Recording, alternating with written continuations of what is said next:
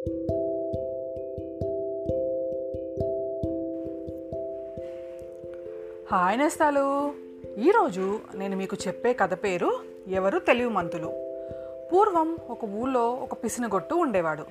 అతను పిల్లికి కూడా భిక్షం పెట్టేవాడు కాదు. అంచేత అతనంటే ఆ ఊళ్ళో వాళ్ళకి ఎవ్వరికి గిట్టేది కాదు. అలాంటి పిసినిగొట్టుకి పక్క ఊళ్ళో ఇంకో పిసినిగొట్టు స్నేహితుడు ఉండేవాడు. అతను ఎలాంటివాడో తెలుసా? ఎంగిలి చేతిని నీళ్ళతో కడుక్కుంటే చేతుకున్నదంతా పోతుందని నోటితోనే మొత్తం చప్పరించి శుభ్రం చేసుకునేవాడు. అతని భార్య కూడా అలాంటి రకం మనిషి. ఒకరోజు పిసిరిగొట్టు పిచ్చయ్య తన సొంత పని మీద పక్క ఊరికి పోవాల్సి వచ్చింది. అక్కడ పని పూర్తి అయినాక భోజనానికి ఎక్కడికి వెళ్ళడమా అని ఆలోచించాడు. పూటకూళ్ళ ఇంటికి వెళ్తే డబ్బు దండగవుతుంది. సరాసరి తన పిసినిగొట్టు స్నేహితుడింటికి తిన్నగా వెళ్ళాడు. పిచ్చయ్యను చూడగానే స్నేహితుడి గుండె బిక్కుమన్నది. కాస్త ధైర్యం తెచ్చుకుని ఏమండి ఎప్పుడొచ్చారు? ఏమిటి విశేషాలు? అని పలకరించాడు. మరేం విశేషాలు లేవు. నిన్ను చూడాలని బుద్ధి పుట్టింది. అందుకే వచ్చాను అన్నాడు పిసినిగొట్టు పిచ్చయ్య. వచ్చిన పీడ పోయేటట్లు లేదనుకుని మంచిదే లేండి భోజనం వేలైంది దొడ్లోకి వెళ్ళి స్నానం చేసి రండి అని అన్నాడు పిసినిగొట్టు స్నేహితుడు. సరేనని పిచ్చయ్య స్నానం కోసం దొడ్లోకి వెళ్ళాడు ఒక పూట అన్నం ఎలా పెట్టడమా అని స్నేహితుడు ఆలోచనలో పడ్డాడు. అతని భార్య కూడా అతనితో పాటు ఆలోచనలో పడింది. ఏముండోయ్ నాకు ఒక ఆలోచన వచ్చింది. అలా చేశామంటే ఆ పిచ్చయ్య చెప్పకుండా వెళ్ళిపోతాడు. నేను వంటగదిలోకి వెళ్ళి కూర్చుంటాను. మీరు ఒక తాటిపట్ట తీసుకొచ్చి నన్ను కొట్టినట్టు పట్టాను నేలకేసి కొట్టండి. నేను కుయ్యో మొర్రో అని శోకాలు పెడతాను. వాడు మన వ్యవహారం చూసి ఇంటి దారి పడతాడు అని చెప్పింది. భర్త సంతోషంతో భలే చక్కటి ఉపాయం చెప్పావులే.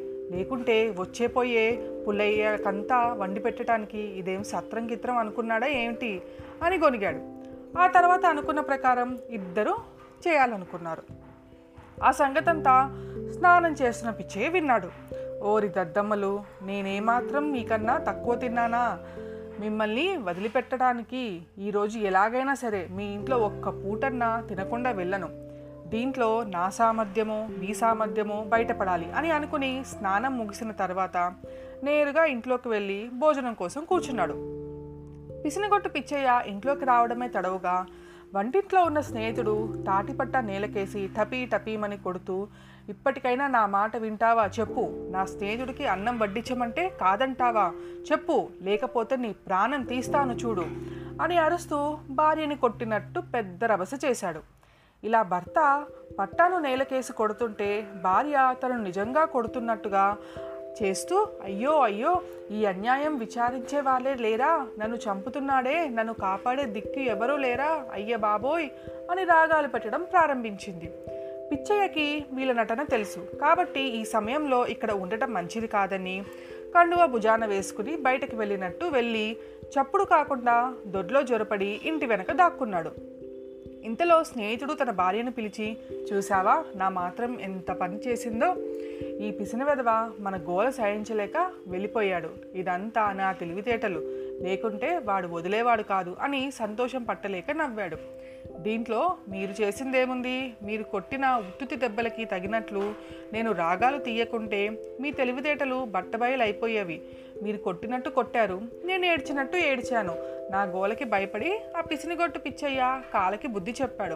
అంచేత మీకన్నా నేనే తెలివిగలదాన్ని అని వెటకారంగా నవ్వింది ఆవిడ వీళ్ళ వాదన అంతా గోడచాటు నుంచి విన్నాడు పిచ్చయ్య. చల్లగా ఇంట్లోకి వచ్చి మీలో మీరే తెలివిగల వాళ్ళు అనుకుంటే ఎలా? నువ్వు నీ భార్యని కొట్టినట్టు కొట్టావు. ఆవిడ ఏడ్చినట్టు ఏడ్చింది. నేను వెళ్ళినట్టు వెళ్ళి మళ్ళీ వచ్చేసాను కాబట్టి ఇప్పుడు మీకంటే నేనే తెలివిగలవాణ్ణి అని అంటూ గబగబా వంటగదిలోకి వెళ్ళి కుండలో అన్నం చట్టిలో కూర తన ఇష్టం వచ్చినంత వడ్డించుకు తినేసి వాళ్ళకేమీ చెప్పకుండా బేవుమని త్రేపుకుంటూ వెళ్ళిపోయాడు. ఇక ఆనాటి నుంచి ఆ భార్యాభర్తలిద్దరూ అతిథి వచ్చాడంటే అసలు తాలుపే తీసేవారు కాదు.